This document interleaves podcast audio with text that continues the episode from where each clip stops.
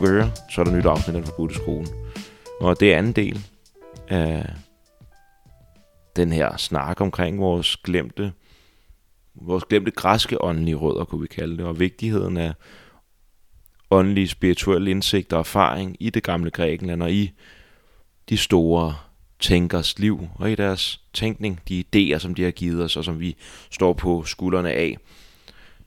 Så der skal du starte. Så hvis du ikke har hørt det, så op tilbage til første afsnit, der snakker vi om mysterierne ved Lucis, brugen af psykedelika og vigtigheden af de her indsigter, som diverse filosofer fik, og vi taler om visdomsbegrebet, om hvad det egentlig er, det handler om, og hvorfor at visdom er super vigtigt og relevant i Vesten, og noget, som vi måske skulle tage at genopleve, og begynde at interagere lidt med, og stræbe mod, og ikke skamme os over at stræbe mod visdom. Det er en relativt fed ting. Nu, der handler det så om de dionysiske mysterier, og om nadveren og brugen af psykedelika der. Det handler, vi fortæller en historie omkring, hvordan at den tidlige kristendom ligesom sprang ud af de dionysiske mysterier i en verden, der var græsk, og hvordan at det var en facilitering af psykedeliske oplevelser, lavet af kvinder som sådan undergrundsritualer. Og hvordan de lige pludselig gik hen og blev til verdens største religion, men hvordan at det, som der egentlig var en stor del af den tidlige kristendom, som kom og gav at dens græske rødder, at det egentlig var en hulens masse psykedeliske oplevelser, og at det var kvinder, der stod for det. Ja, så det er faktisk på mange måder en fortælling om, at den tidlige kristendom, det var sgu kvinderne og psykedelika, der kørte den. Og det havde vi måske ikke regnet med. Og efter vi er færdige med at tale os godt ind i Dionysos, de dionysiske mysterier og nadveren, så tager vi en snak omkring den her fænomenologi, der bliver beskrevet blandt andet, når man læser nogle af de gamle græske filosofer, som Platon, som vi gennemgår især i første afsnit en del med. Og så de her forsøg, som vi ser i dag, og nogle af vores egne erfaringer. Så det er super fedt, synes jeg, og vi taler endnu mere stadig ind i visdomsbegrebet, som ligesom er det meget det her, ligesom går og drejer sig om, og hvordan er de her psykedeliske eller ellers åndelige erfaringer og indsigter igennem praksis eller psykedelika, hvor vigtige de er for kultivering af visdom, og hvor vigtig visdom er i forhold til at få et bedre forhold til os selv og til verden, og blive mere moralske, etiske mennesker, og ikke at være bange for døden, så vi kan leve lidt mere fuldt. Det er jo meget fint. Nå, anderstingmand.dk, hop derind, der kan man læse mere. Anders, han er en skide dygtig terapeut. Det kan jeg i hvert fald selv underskrive på. Hvis man er mere interesseret i det, så kan man hoppe tilbage i gemmerne her i Den Forbudte Skoles biblioteker. Der kan man finde nogle afsnit, en del med Anders Tingmand, men blandt andet også et omkring et drømmearbejde, vi lavede sammen, som var en live terapi-session med mine drømme. Super fedt. Man kan også godt finde klippet ind på YouTube, ind på Anders' YouTube-kanal. Anders Tingmand hedder den bare. Og der ligger også en masse fede oplæg og andet materiale, hvis man er interesseret i den her slags ting omkring visdom, filosofi, psykologi. Ja, psykedelika. Den Forbudte Skole.dk, der kan man også op ind. Under coaching kan man læse mere om det coaching-terapiarbejde, som jeg laver. Det er en fornøjelse. Tag kontakt, så kan vi tage en samtale om. Vi vil være et match, om et samarbejde vil give mening. Og ellers kan man læse alt muligt andet inde på denforbudteskole.dk. Hop ind i en podcast-app nu, subscribe, så får du notifikationer, der kommer nyt afsnit ud. Det er jo ret fedt, både for dig og for mig. Win-win. Win måske, for så håber vi også på, at lortet vokser, og at der er flere, der kan lytte til det. Yes, iTunes 5-stjerne vurdering ville være lækkert.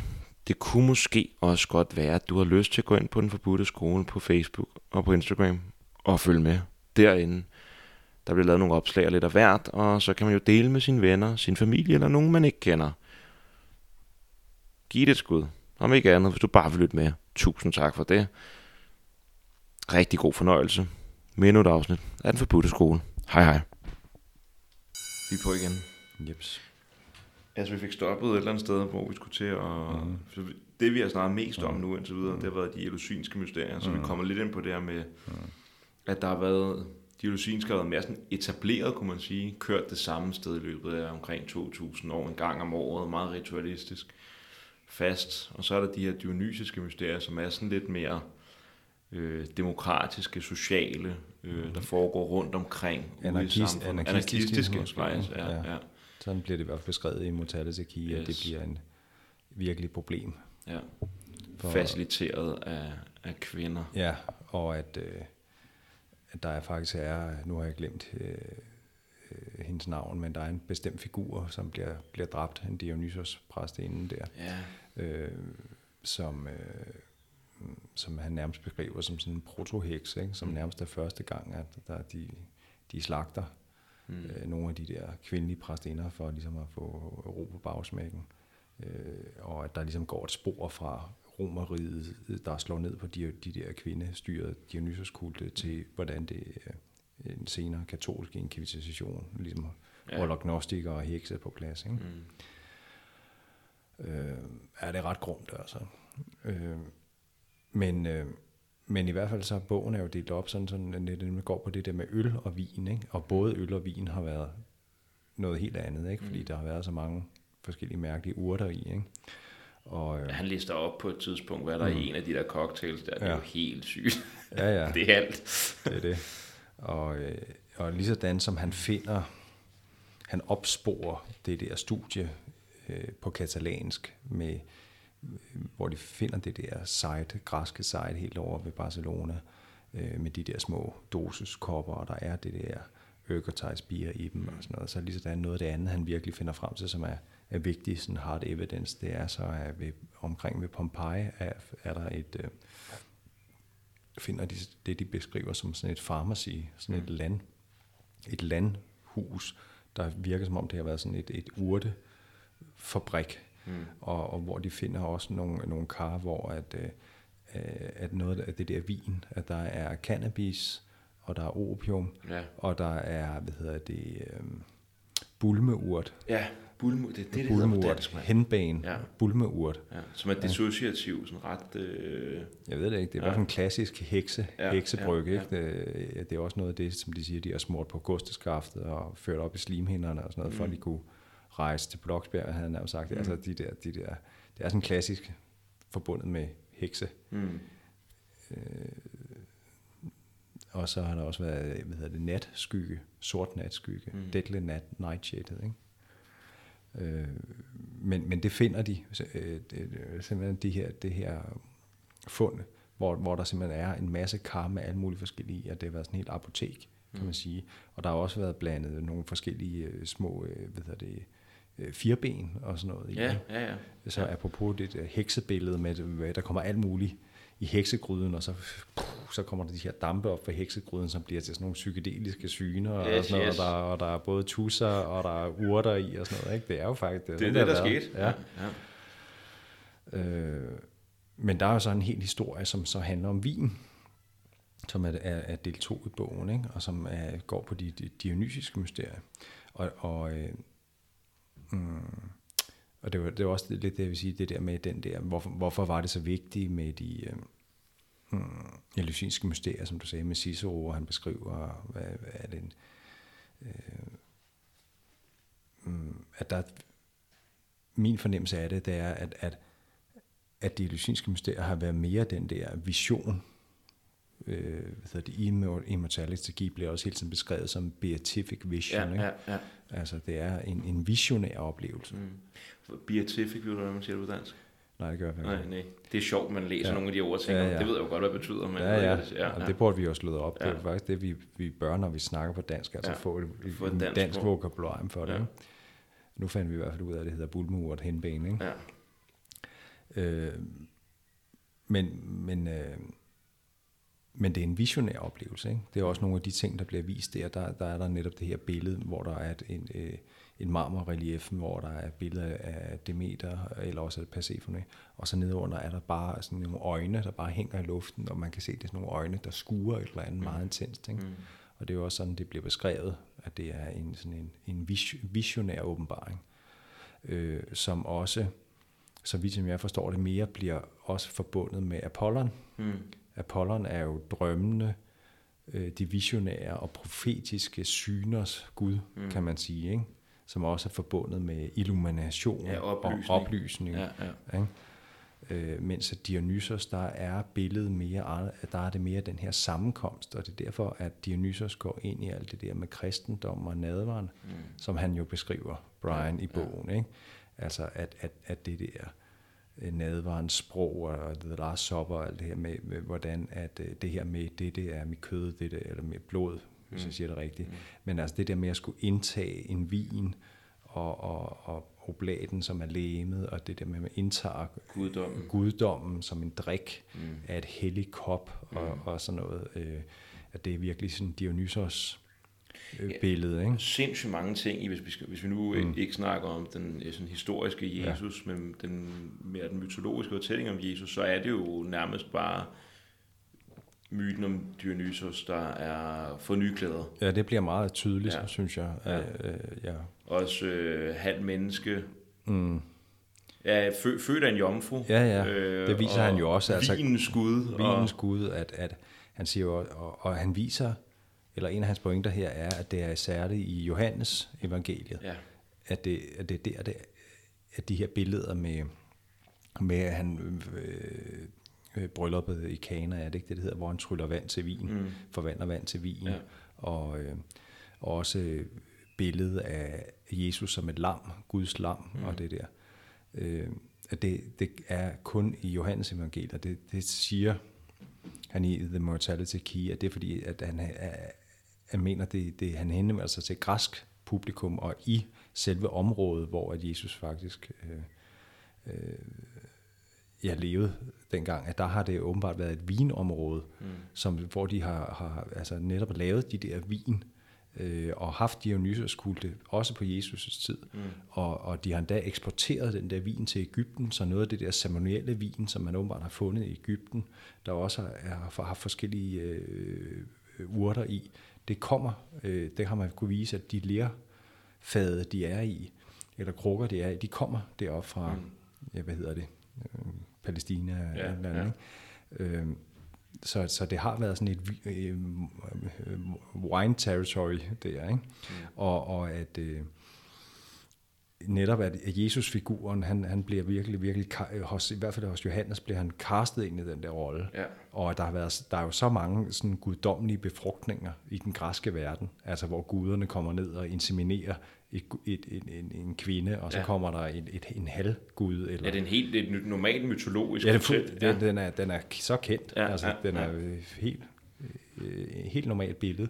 Og så det der billede med vand til vin, det er jo også åbenbart noget, som kender sig af Dionysos, at der har de også haft sådan nogle ritualer, hvor de har haft en vandkar, som så er kommet tilbage, og så har det været vin. Jeg ved ikke, om de selv har været ude og skiftet ud. Det har de jo nok. Og sådan nogle historier omkring, at der er sådan nogle Dionysos, der har sådan et kildevæld, som på et særligt tidspunkt over, så blev kildevældet til vin og sådan noget. Ikke? Altså, det er fuldstændig det samme, og han viser også, hvordan der er forskellige karakteristika med det der med, at man ser Jesus med sådan lang skæg og lange lokker, at det er jo også Dionysos, der har de der lange lokker, og han har en purpur karpe, eller en lilla karpe, det er også en farve, der er forbundet med Dionysos, så det er jo også meget spændende aspekt af bogen. Man får virkelig blik for, hvor græsk de der mytologiske billeder er. Og bare hele ideen om, at det jo faktisk er noget, der er opstået. De her historier er blevet nedfældet og skrevet, og det er sket i en tid, hvor det græske rige var lige ved at så også dykke ned igen, ikke? Men det havde været på sin storhedstid i mange, mange år. Og så noget af det, som jeg synes, der er så spændende, det er det her med, at så de eleusinske mysterier er mere sådan statslige på en eller anden måde, og store statsledere tager derhen, og digter og filosofer og sådan. Så de dionysiske mysterier, som er mere sådan nede blandt pøbelen, det sker rundt omkring i forskellige kældre, og Og ja, det viser han her, altså at de tidlige tidlige kristne menigheder, der gør de jo de katakomber, ja, hvor de mødes og drikker, som man så er. Det gjorde de ikke med Dionysos, var det ikke også inden? Så vidt jeg har forstået, så er det foregået i sådan hellige lunde. Ja, okay. Men i hvert fald på et eller andet tidspunkt, det lader til, at på et eller andet tidspunkt, så er man også blevet af den romerske tilkomst, så ligesom ville undertrykke Dionysos, og så har mysterierne fået nye klæder, fordi at det gerne ville overleve. Altså mysteriet var det, der var det vigtige. Nadvaren er det, der er vigtigt at skal overleve. Så lad os fjerne Dionysos og få en ny figur. Bam, her har vi Jesus og slænget. I hvert fald hele billedet med Jesus og det der, det hellige, altså man deler den der hellige måltid, der forener. Man tager del af Gud. Man tager del af Gud og drikker hans blod, ikke? Ja. For ligesom at derved forenes den hellige menighed ligesom i en eller anden form for communitas oplevelse, ikke? Ja. Det er jo også det, han The Mortality Key, der er han jo nede og undersøger alle mulige katakomber, som Vatikanet kun har adgang til, og så er der alle mulige freskoer nede under Rom, hvor der er alle de her billeder, hvor at der er folk, der sidder sådan i rundkreds, og så er der sådan et eller andet form for drikkekar, eller noget, der bliver delt, eller sådan en kop, der bliver delt rundt, og så står der ovenover sådan misje, eller sådan noget, som betyder mix it up. Ja. Ja, og billeder af kvinder, der står og mixer. Ja. Altså, det er så diskussionen, og der er det jo meget, er det nu kvinder, eller er det bare mænd, der ser lidt feminine ud, og sådan noget, ikke? Mm. Men han mener jo helt klart, at kvinder har haft en meget vigtig rolle i de der nadverritualer i den tidlige kristendom, og det har været i lige linje fra Dionysos præstinderne. Og også bare når man i evangeliet eller sådan, at det jo for Jesus var det jo Maria Magdalena, der var meget central for ham og hans mest betroede af de disciple. Det er jo noget, der er sket senere, at hun er blevet, blev omtalt som en prostitueret og alt muligt andet. Man ligesom har prøvet at pille hende ned. Ja. Og det er også en af hendes evangelier, og en af de tekster, som gnostikerne baserer deres viden på. Og som hendes evangelier er vildt sådan autoritetskritisk. Mm.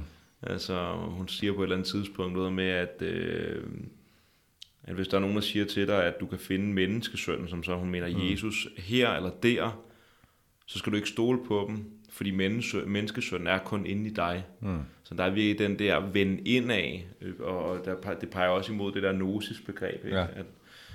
At sandheden er noget, vi kan erfare selv, det hellige er noget, vi kan erfare selv, vi behøver ikke at have nogen, der står og fortæller os, hvad der er rigtigt og forkert. Nej, altså,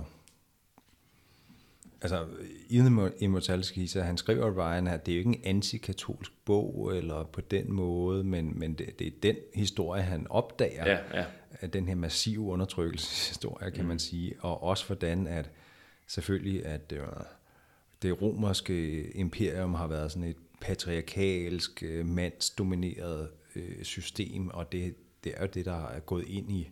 Ligesådan som den katolske kirke har overtaget alle mulige græske myter med den hellige drik, man skal drikke, gudens blod og jomfrufødslen og sådan noget, så ligesådan så har de så overtaget hele magt, altså i måden at organisere et system, et magthierarki, har man så overtaget fra det romerske rige, ikke? Og det har været, til synligheden været meget patriarkalsk, ikke?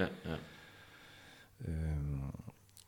Så han siger jo, at der er et eller andet grundlæggende fortrængning i netop, at det ikke er det ikke er kvinderne, der serverer nadveren. Det kan man sige, det kan de godt gøre i den protestantiske kirke, hvor man kan have kvindelige præster og sådan noget, ikke? Jamen, de serverer sgu ikke det sjov, som... Nej, det er en lidt flad oplevelse, altså. Det er nogle dårlige kiks, man. Ja, det er jo dårligt, altså. Men der er lidt den samme. Man ser faktisk også det samme, når de rendte rundt sådan der med The Acid Test i 60'erne, og Ken Kesey, og hvad hedder det alt sammen, hvor de kørte rundt med bussen. Der også i herre og sådan noget, der har de det der billede, hvor de alle sammen får lagt sukkerknalden på tungen. Der er også den der oblatagtige... Helt sikkert. Ja. Altså til de her ayahuasca-server, jeg deltager i, så bliver den skænket, man sidder med koppen, man laver et fælles ritual, og så sammen drikker vi den der, og så kommer man ind i den anden verden. Ja. Det minder... Ja. Der er så mange paralleller til det. Der er så mange paralleller, bortset fra, at det er en tør kiks og en dårlig saftevand, der er ikke engang alkohol i. Altså. det der. Kom nu lidt. Og ideen er jo så også, at det har ikke været alkohol, der har været det vigtige i den vin, der har været dengang. Det har været mange andre sjove ting. Det ved man så ikke præcis, hvad der har været i det, men det har i hvert fald været en vinbaseret drik, ikke? Skal vi til Dionysos nu? Ja, nu synes jeg lige, vi skulle læse Nietzsches beskrivelse af, hvad det dionysiske mysterie egentlig gik ud på, ikke? Fordi han er jo en, der virkelig har fingrene nede i grækerne, og virkelig sådan, altså også bare for at få en fornemmelse af, hvordan det nok er anderledes, end de der mysterier, der er omkring Demeter og Persephone, ikke? Så det er fra tragediens fødsel. Så skriver han, enten gennem indflydelsen fra narkotiske drikke, som alle primitive mennesker og folk taler om i hymner, eller ved forårets magtfulde nærhed, der lystfuldt gennemtrænger hele naturen, vågner disse dionysiske rørelser, som ved at potenteres får det subjektive til at svinde bort til fuldkommen selvforglemmelse. Også i den tyske middelalder væltede der stadig voksende skare, syngende og dansende rundt fra by til by, grebet af den samme dionysiske magt. I disse Sankt Hans og Sankt Vejs dansere genkender vi grækernes baktiske kor, hvis forhistorie går tilbage til Lilleasien og Babylon. Der findes mennesker, der på mangel af erfaring eller tåbelighed vender sig bort fra sådan fænomener som fra folkesygdommen, fulde af spot eller beklagelse, og med en følelse af deres egen sundhed, altså føler sig hævet over dem. Ja. Staklerne ved bare ikke, hvor ligebleg og spøgelsesagtigt netop denne sundhed tager sig ud, når de dionysiske sværmeres flammende liv bruser forbi dem. Der var en, vi skulle have haft ham med på holdet til Fight the War on Drugs, mand. Ja. I den dionysiske trolddom sluttes ikke blot pagten mellem menneske og menneske på ny. Også den fremmedgjorte og fjendtlige og undertvungne natur fejrer atter sin forsoningsfest med dens fortabte sønner, menneskene. Frivilligt byder jorden sine gaver til, og fredsomligt kommer klipperne og ødemarkens rovdyr nær. Med blomster og kranset er Dionysos' vogn dækket, panter og tiger er dens forspand. Nu er slaven en fri mand, nu sunder brydes alle de stive, fjendtlige afgrænsninger, som nødvendighed, vilkår og mode har fastsat mellem menneskene. Nu, med verdens harmoniens evangelium, føler enhver sig ikke blot forenet, forsonet og forbundet, men som et med sin næste, som om Majas slør var sønderrevet, og der kun var flagerne laser tilbage foran det hemmelighedsfulde urene. Hvor er det smukt. Ja, tak. Der er gas for ham. Ja. Vildt nok. Ja, det ved jeg ikke, hvad jeg skal sige til andet end... Men der kan du se, der er den her fokus på sammenkomsten. Ja, ja. Og man ser, at man siger på den tidspunkt, at vi er fælles med den anden, eller vi... Ja, så vidt jeg forstår det, så i Dionysos-mysterierne er der, til forskel netop for Demeter og Persephone-myten, der er der sådan et billede af, at... fælleskroppen, sådan en communitas, hvor at alle de individuelle kroppe bliver én krop, og det er ligesom Dionysos, og det gør vi ved alle sammen at æde hans krop. Altså det er sådan en kannibalistisk fest, hvor vi æder hans kød, og drikker hans blod. Og bliver til et legeme. Ikke? Vi bliver til én krop, vi er alle sammen fingre, vi er alle sammen organer på et stort legeme. I et stort communitas... Jeg får lyst til at sige Gaia, ikke? Den der ene store... Ja, her er der jo både mellem menneskene, men også altså med naturen, kan man sige, ikke? Ja, netop, Gaia. Ja. Ja. Og netop det, og også det her med, nu er slaven en fri mand, nu sønderbrydes alle stive, fjendtlige afgrænsninger. Altså netop det der, man kan sige, demokratiske aspekt, hvis man kan kalde det, der er i det, ikke? Som også kristendommen har med, altså at den tidlige kristendom, der kan kvinderne og slaverne og alle mulige være med. Og det er jo derfor, det vokser sådan, fordi det netop er fordi de mennesker, der er ikke så heldige, der er det jo, kan man søge tilflugt i den tidlige kristendom. Noget, jeg lige får lyst til at sige, det er, at det her, det minder jo, når Nietzsche forklarer, hvordan det dionysiske ligesom nedbryder barriererne, både mellem menneskene, men også til naturen, så kan jeg ikke lade være med at tænke på den her artikel, som Johns Hopkins, Imperial College udkom med Card Harris, hvor at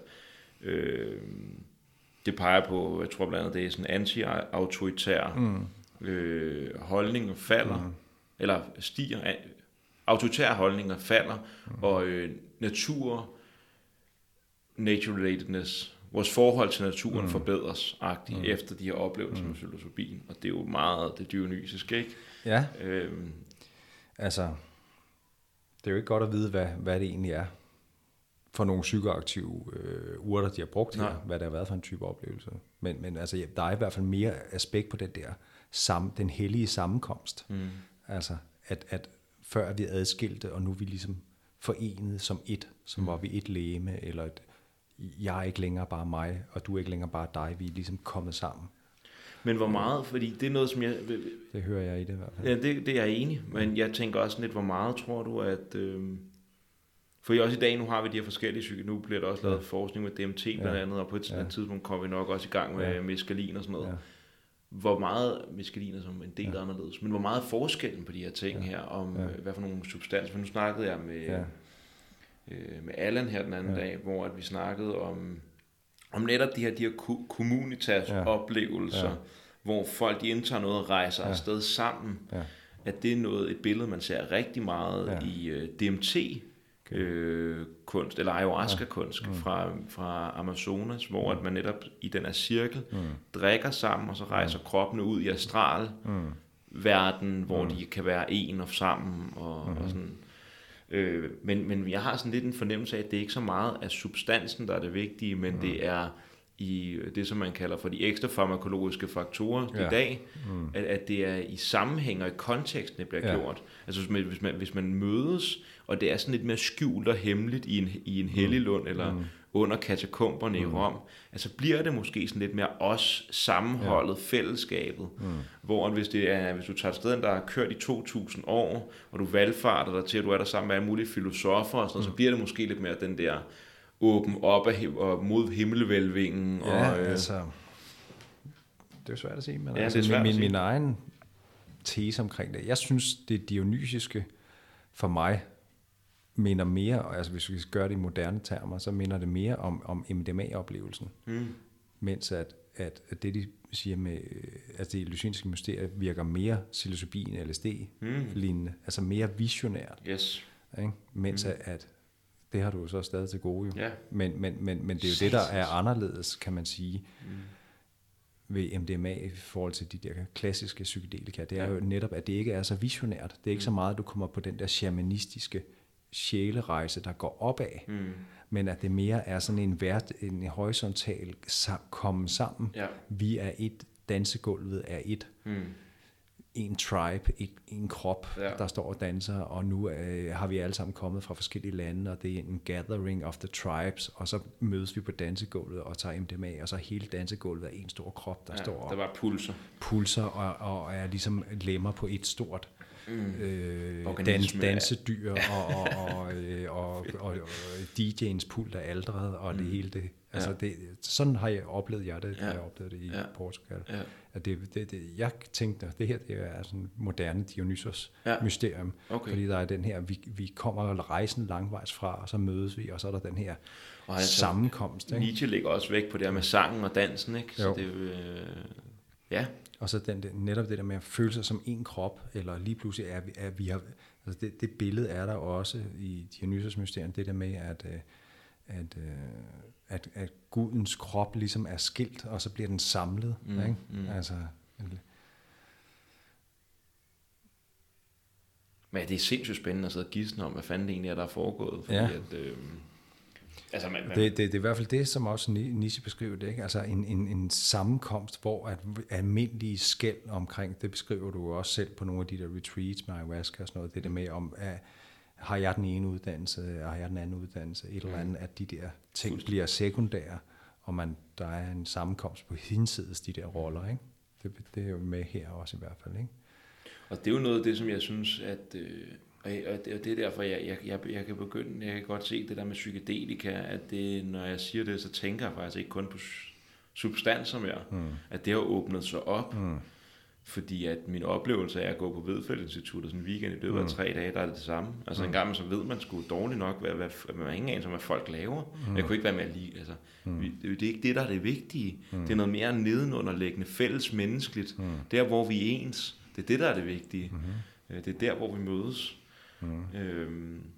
Og det kræver ligesom, at man lige bliver trukket ned fra den der rationelle hjerne, der gerne vil opdele og fortælle mig, hvor er jeg, og hvor er du, og hvor er I forskellige, hvordan kan jeg navigere her, og bliver trukket ned til sådan en eller anden lidt mere, det ved jeg ikke, flydende måde at være i verden på. Og der har vi jo, kan man sige i dag, så kan man gå på sådan en psykoterapeutisk uddannelse, hvor man kan meditere, og man kan arbejde med drømme, og man kan gøre alt muligt, så kan man opnå sådan en gruppe, kommunitas, gruppedynamik, et eller andet højere, der er gruppebevidsthed. Gruppebevidsthed på en eller anden måde, ikke? Eller også så kan man tage til et eller andet trance-ting, og så er der noget der. Men man kan sige, at mysterierne og ceremonierne der har jo nok været sådan en mellemting mellem de der 2 ting. Ja, ja. Altså nu har vi ligesom, enten er det totalt party, eller også er det ligesom mere sobert psykoterapeutisk. Ikke? Men her, der har det jo både været sådan en, der har der både været noget katarsis og noget, det har haft en hellig dimension, og det har også haft dans, og der har også været musik, og altså det har ligget, jeg tænker, det har ligget et eller andet sted midt der. Og det er der, hvor jeg ser, at de her, nu Metzner kaldte det for neo-shamanisme, men de her neo-shamanistiske ceremonier, vi ser over det hele Vesten lige nu, altså mytener, som de har nede i Amazonas med ayahuasca, og spredt sine arme ud over verden, og i gang med healers. Den er rigtig forstået på den måde, at du kan jo fandme drikke ayahuasca, jeg ved ikke, hvor mange steder i Danmark. Ja, ja. I hvert fald ideen om, at man kan deltage i en ceremoni, som også er en healingsceremoni, men som også er en form for spirituel ceremoni. Og en rejse, ikke? Og hvor at mange af de her elementer, som måske er lidt mere dionysiske, er, i hvert fald der, hvor jeg har drukket det, er en del af det, måske ikke selve ceremonien, men for eksempel sådan en uge, hvor vi skal afsted nu, der bliver også danset, og der bliver sunget, og der bliver alle mulige ting. At det ikke står, at det ikke står uden for det er jo det, vi ikke ser endnu, og det glæder jeg mig til, at vi ser på den tidspunkt. Nu skal vi lære med at gå alt for meget ind i den nye, for det tænker jeg, vi skal tage en snak om på den tidspunkt, men noget af det, som der bliver rigtig spændende, synes jeg, det er det, som man ser ved Johns Hopkins lige nu, hvor man prøver at genbesjæle, hvad skal man sige, spirituelle ledere, præster, den slags ting, ved at bruge psykedelika, bruge psilocybin, at det går væk fra det rent terapeutiske, hvor man ligger på en eller anden briks, og at det kun er noget, der er til for at hele folks dårligdom. Ja, som en det medicinske paradigme, ikke? Yes, at det bliver taget mere ud og bliver noget mere noget communitas mellem mennesker, med naturen. Altså, kan vide, hvad der vil ske, hvis man tog svampe ceremonielt ude i naturen, og vi var sat op til det. Og der går de jo tilbage til det der Good Friday-eksperiment, kan man sige, ikke? At det er de faktisk... Ja, netop. Og det har Bill Richards, som er med i John Hopkins. Han var faktisk med på The Good Friday sammen med Walter Pahnke. Er det Walter Pahnke, ja. Og helt tilbage, altså han har virkelig været med langt tilbage. Var det ikke Harvard, der lavede dem, så det har nok også været... Jo. Leary og Ramder sådan så ikke Richard Alpert. Ja, og nu er de jo så på Harvard Divinity School. Det er fedt, Harvard har en Divinity School. Ja, ja. Jamen det hedder det. Altså det er jo vel teologi. Ja. Og der er de jo i gang med et program lige nu, hvor de har fået penge fra Esalen og fra andre sådan pro-psykedelika ting. Hvor de kører det her med hvad hedder det, psykoaktive planter, og eller jeg ved ikke helt, hvordan det er skåret, men der, jeg har lige set på YouTube, hvor de har et interview med Brian Muraresku og ham fra Harvard Divinity School, så de har sådan en hel serie af lectures. Det må du som, bare lige sende. Ja. Som er faktisk opstået i forlængelse af The Immortality Key. Så de tager rent faktisk bolden op. Ja. Altså, så men det var også Jordan Peterson podcasten sammen med Roland Griffiths. Ja. Der snakker Roland Griffiths også om de her studier her. Ja. Og det glæder jeg. Det er det, jeg er sådan virkelig optaget af, fordi så går vi fra det her medicinske paradigme til mere sådan et genbesjæling, og måske helt som vi startede den her snak med, tilbage til visdomsprojektet. Ja, men det, på den måde, som jeg snakker om før, det ligner jo også det, der var med mindfulness, ikke? Altså først så skulle det ligesom, så skal man ligesom lave noget neuroscience og noget basic clinical science, der viser, at der er en stressreduktion af folks psoriasis, den falder, når de har lavet det der. Og så ved vi, at det er virkeligt, og så kan vi så begynde at nærme os det, som det egentlig handler om. Ikke? Yes. At meditation ikke kun er en stressreduktionsteknik. Men det er jo stadig ikke noget forskning rigtigt, jeg kommer frem til. Med meditation. Altså, vi er jo stadig i gang med at snakke meget om, altså meget af det, som vi snakker om i forskning og med mindfulness, der vil jeg sige, det er jo symptom, eller det er biprodukterne, vi er fascineret af, frem for det, der egentlig handler om, som er indsigt. Ja. Altså, at indsigt kommer før healing i den her, det her paradigme et eller andet sted. Det er, når vi får indsigten, at vi begynder at få det, hvis det handler om vores stress, at vi får det bedre. Og indsigten, det kan måske være noget omkring vores selv. Eller, men der er den samme bevægelse i det i hvert fald, synes jeg, ikke? Jo, at man starter med noget neuroscience, og man starter med noget, den medicinske model, og så derefter, så lister det sig så ind i kulturen. Jeg tror bare, at psykedelika er meget mere TNT, så det bliver svært, og der er meget mere gang i det, så det kan, jeg tror sgu virkelig, det bliver svært at holde hele den her snak om, både metafysiske snak om, og omkring ontologi, altså det kommer til virkelig at springe nogle ting op. Fordi grunden til, skal jeg nok lade dig læse lidt, men grunden til, at jeg tror på, at de her ting virker, både meditation, men især også psykedelika, som peger i retning af, hvad Platon også snakker om, det er noget med at begribe sig selv og verden mere rigtigt, mere sandt. Og det er fordi, at oplevelsen med psykedelika er, at man kommer tættere på noget, der er mere sandt. Og folk, de laver ændringer efter den oplevelse, mod at komme tættere på det, der er mere sandt, i dem og i verden. Så det er sådan meget, hvis det her er den rigtige, fuldstændig rigtige verden, den vi sidder i og banker på nu, så det sætter virkelig spørgsmålstegn på nogle rigtig grundlæggende elementer. Det er jo også det, der er lidt, som jeg kan blive lidt nervøs for faktisk, med psilocybin og sådan noget. 100. Fordi der er den der følelse af, at man kommer ud af hulen, ikke? Eller man opdager, at man lever, at den vante virkelighed er en form for hule. Illusorisk virkelighed. Ja, det er sådan, man lever i en form for boble, som ligesom kan åbne sig, og så kan der være en mere erfaring, der opstår, der trænger igennem. Ikke? Og det kan være et kæmpe chok, ikke? Og der kan man sige, det kører jo også ind. Man kan sige, der går en lille linje fra Platons hulelinse til sådan en film som The Matrix. Ja, fuldstændig. Ja. Og så, jeg har ikke set The Matrix. Og så fra The Matrix, så også i øjeblikket nu med corona og med, hvad foregår der og sådan noget. Så Vågne op og sådan noget. Ikke? Så er der jo også det der med, der kører igen det der. Der er nogen, der sover, der er nogen, der lider af falsk bevidsthed. Der er nogen af os, der har gennemskuet det. Der er nogen af os, der har set. Vi lever sådan platonsk. Totalt platonsk verden. Så det er en meget aktuel... Men det, og det er derfor, jeg er så interesseret i det visdomsbegreb, fordi hvis vi rigtig gerne vil integrere psykedelika bredere i verden, så tror jeg, vi bliver nødt til at finde rødderne til visdom og få forståelse af, hvad det er, fordi visdom er essentielt for, at det her det ikke går i en eller anden fucked up retning. Ja. Det virker som, at det er meget centralt, på samme måde som det også er i... For eksempel i de østlige traditioner, nu snakker vi godt nok lige om den der øst-vest-dykotomi, men den er sgu egentlig også meget effektiv til at pege et sted hen. Ja. Men i hvert fald, at der er der også meget fokus på, i mange traditionerne, at de her store oplevelser, det er bare, jamen okay, så koncentrerer dig igen om din vejrtrækning, tilbage på puden. Mm. At vi ikke bliver, og det er også det, som Sokrates peger hen mod, du kan ikke fange sandheden, du må tilstræbe sandheden. Og det er den her visdomsforståelse. Der er et eller andet i den, som vi virkelig har brug for, tror jeg, at få reintegreret i den forskning, der foregår med psykedelika. Fordi ellers så kan det godt være, at et årligt forårssvampe, eller solværssvampe-ceremoni lokalt i byen, ikke er verdens bedste idé. Men med den rigtige struktur rundt om, der kan være godt... Altså min nervøsitet i hvert fald. Den rigtige struktur, men det er alt svært, ikke? Fordi også apropos med internet og sociale medier og sådan noget, der er sådan,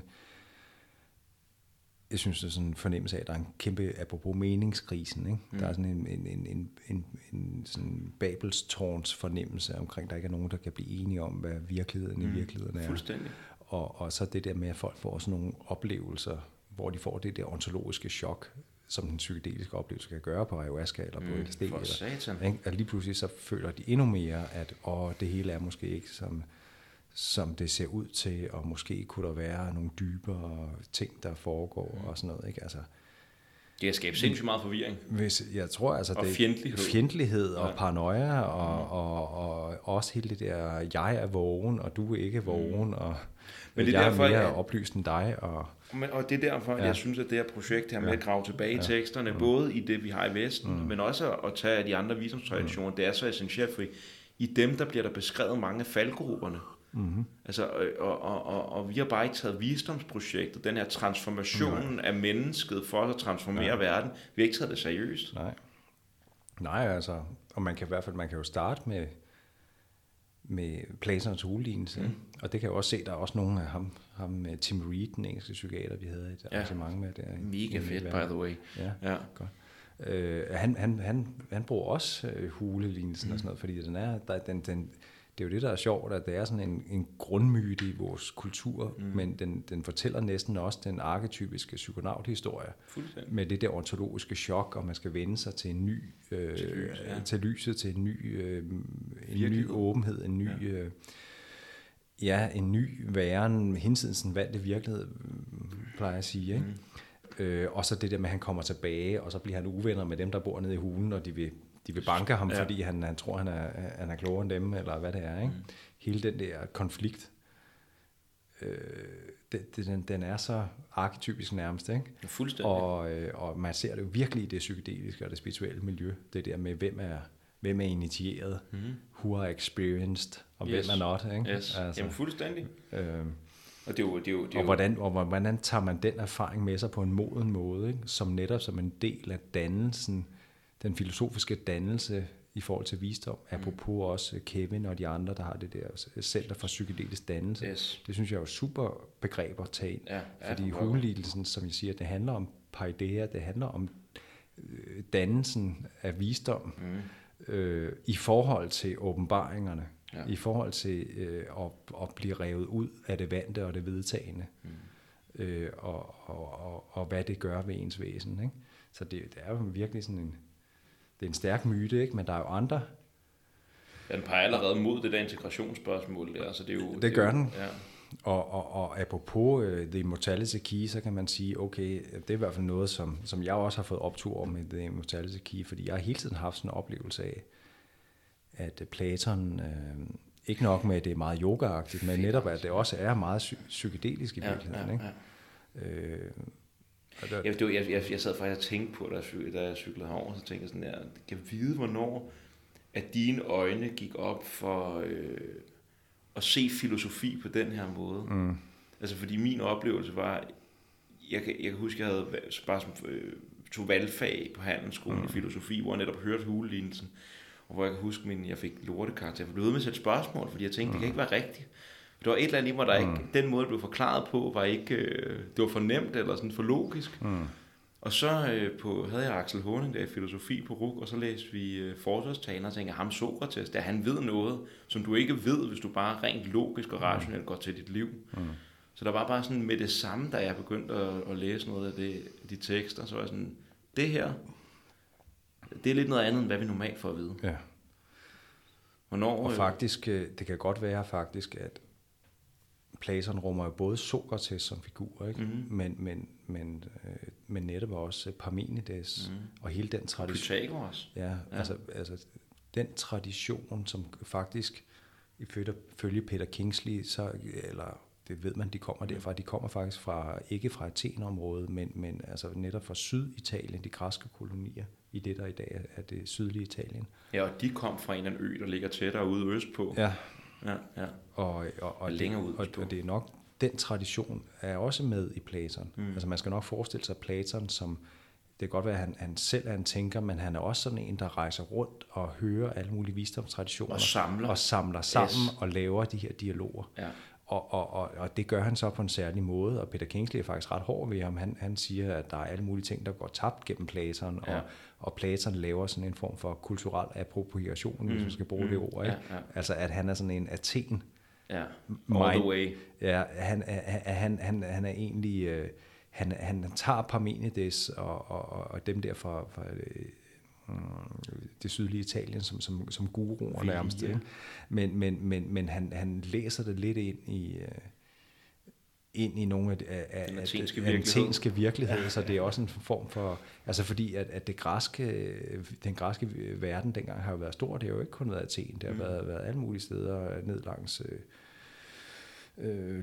Tyrkiet og Italien og hele vejen til der, hvor de finder de der fund, som vi snakkede om sidst, helt over ved Barcelona, og de har alle sammen haft forskellige, de har delt det græske sprog, men de har jo haft alle mulige forskellige kulturelle forskelle. Mm. Det er et kæmpe område, ikke? Det er jo ligesom, man kan sige i dag, bare fordi de taler spansk i Mexico og i forskellige steder i Sydamerika, så er det jo stadigvæk et kæmpe diverst område. Ligesådan har den græske verden jo også været en stor diversitet, og filosofi har været noget forskelligt.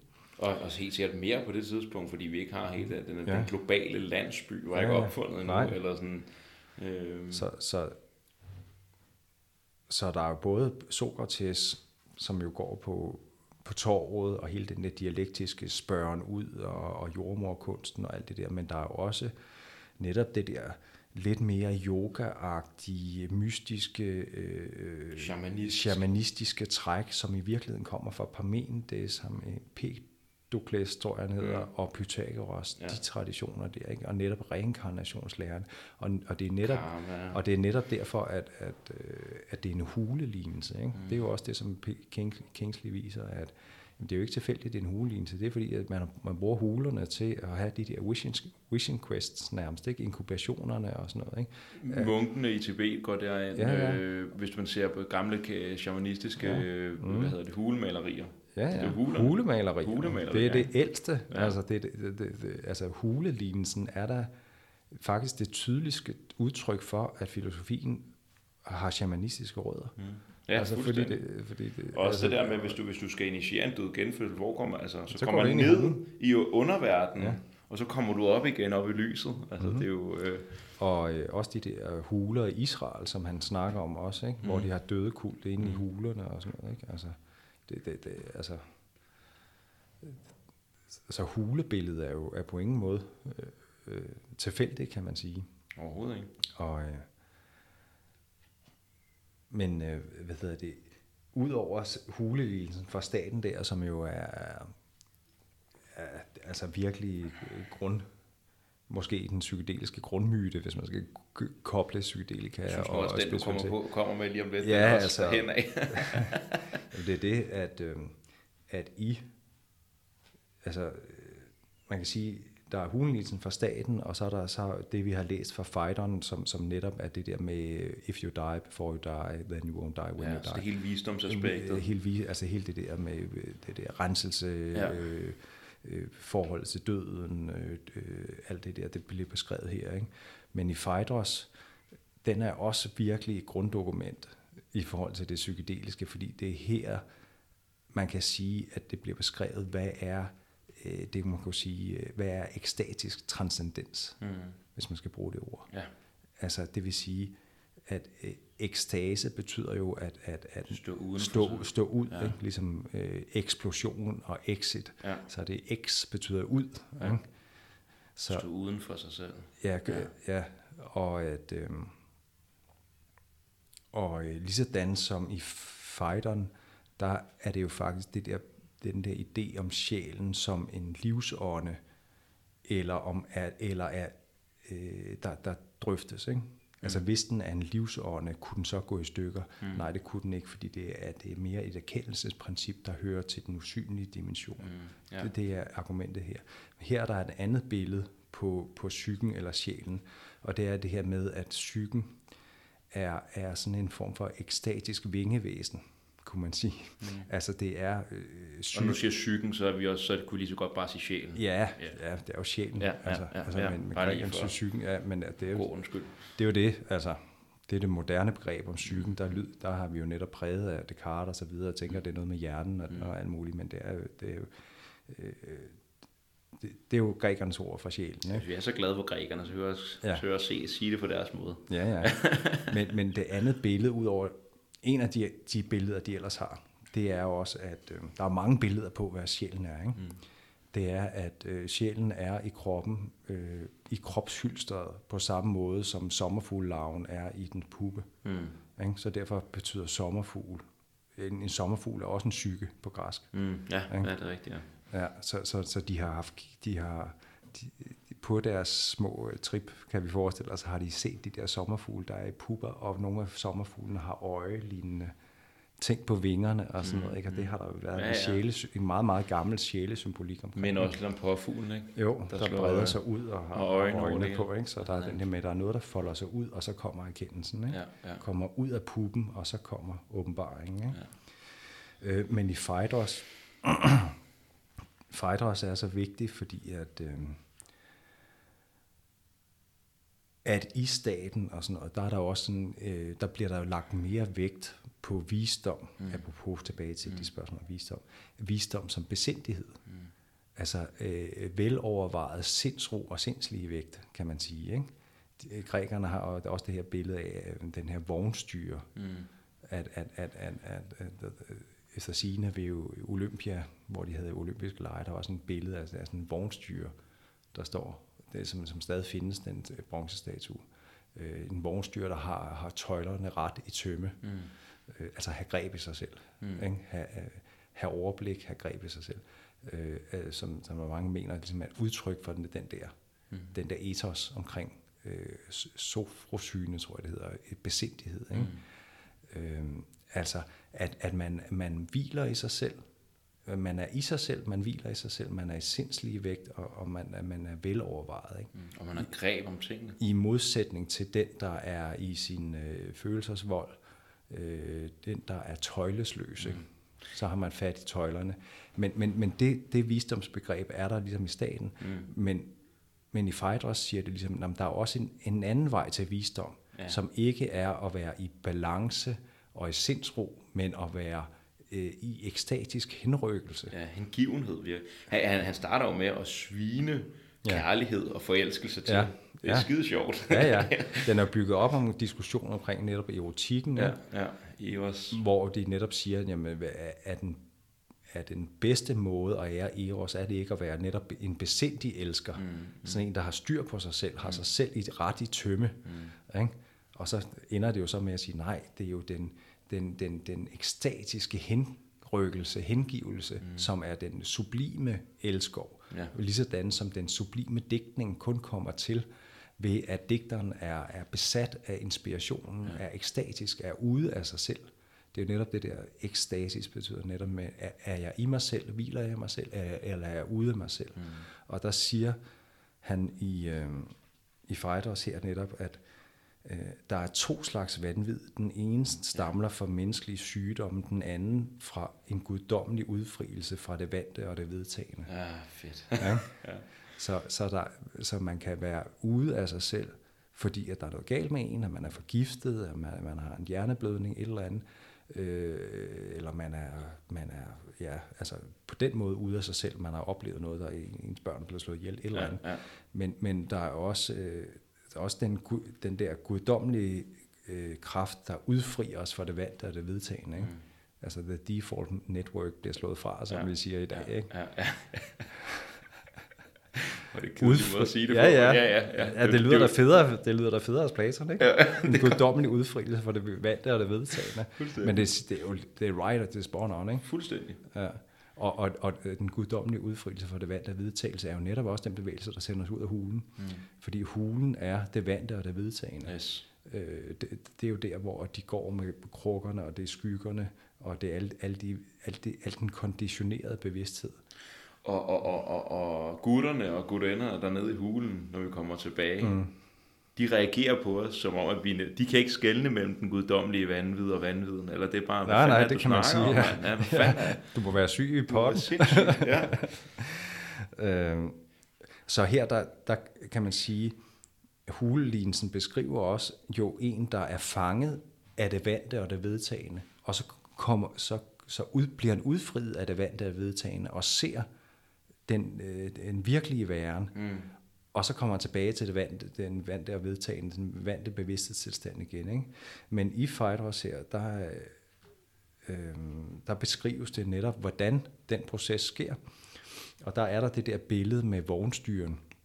Men i stedet for, at det er vognstyren, der ligesom bare skal holde sin heste i tømme, og på den måde være i balance og i kontrol med sig selv, så er der det her billede med, at mennesket før fødslen har sjælen fulgt gudernes bane henover himlen. Ja, ja. Så Apollon eller Helios, det er ligesom den der solvogn, vi også har hjemme fra bronzealderen. Mm. Der er sådan en idé om, at solen bliver kørt hen over himlen. Ikke? Der er sådan en himmel, en rejse hen over himmelvælvingen, ligesom hen over sådan en kæmpe kuppel, ikke?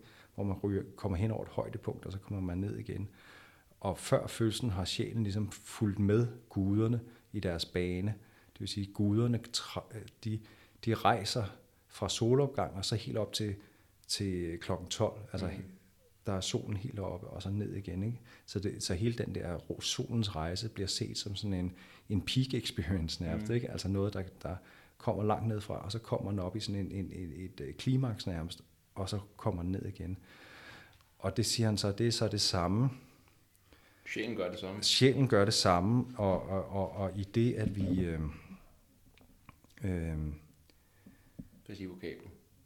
Ja, at netop det der med at komme ud af hulen, at det ligesom det er sådan en rejse op i den der form for peak experience, kan man sige. Ja. Ikke? Der skriver han her, der er ikke nogen glans over det, der hernede ligner retfærdighed og besindighed og hvad der ellers har værdi for sjælen, men det er kun de få, der når de kommer afbildninger nær gennem deres svage organer, skuer arten af det afbillede, og kun med besvær. Altså det vil sige, i vores nuværende tilstand, så kan vi ikke sådan helt fange den der dimension, vi er ligesom lukket lidt inde. Men så kan vi ane det. Vi kan ane det lige, ikke? Ja. Men dengang var der en strålende skønhed at se, da vi i lyksalig skare fuldtes med Zeus eller andre med en anden gud, og fik det salige syn og skue at se, og blev indviet i de mysterier, som det kun er ret at kalde de saligste af alle, og som vi fejrede som hele mennesker, uberørt af de under, som ventede os senere, men i hele enkle, rolige, lykkelige åbenbaringer indviede vis i og skuede dem i alt deres rene glans, rene som vi dengang var, ikke plettet og begravet af det, som vi nu bærer rundt på og kalder et legeme, og er bundet til som en østers i sin skal. Ja. Ja, det er jo... så der er igen det der med, at i det at komme ud af hulen, det at komme ud af den vante bevidsthedstilstand, er også en form for ekstatisk bevægelse ud af kroppen. Mm.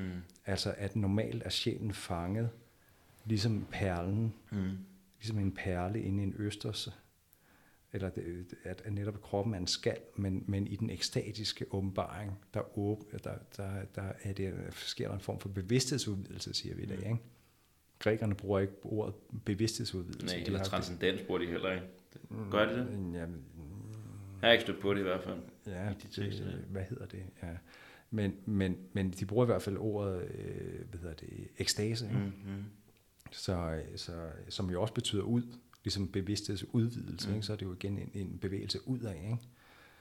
Og igen her, der er det en bevægelse ud af kroppen, og netop at jo mere ren du er, jo bedre kan du lave den der ekstatiske bevægelse og komme ud af... Og noget af det, som jeg synes er spændende ved deres afsnit også, det er, at det er at komme ud af kroppen, det er en ekstase, det er at komme uden for sig selv, men samtidig så er det hele, lige pludselig det er det hele menneske, man er i kontakt med. Ja, så det snakker også lidt ind i Stanislav Grosse til idé om, at det måske ikke så meget ekstatisk, at vi måske kan se de ekstatiske oplevelser som egentlig holotropiske oplevelser, som er oplevelser, der stræber eller går mod helhed. Ja. En større følelse af selv. Det er rigtigt, at det betones helheden der. Ikke? Ja. Netop, og at det, at vi faktisk er fanget i kroppen, eller fanget i vores vante, mere sammentrukne bevidsthedstilstand, der er vi ikke i kontakt med vores helhed, kan man sige. Ikke? Men hvis vi kan gå ind i den der ekstatiske bevægelse, så kan sjælen folde sine vinger fuldt ud, og opnå sin oprindelige helhed igen, i den holotropiske tilstand. Ja, ja. Og så beskriver han, det her bliver diskuteret, man kan jo godt høre, det er jo de elysinske mysteriers sprog, han bruger. Ja, ja. Der er mange, der siger det også, at det der med de saligste mysterier, ikke? Indvide og initiering er indvide. Ja. Men her bruger han det så i forhold til det, at forklare det erotiske også, også som et guddommeligt princip. Ikke?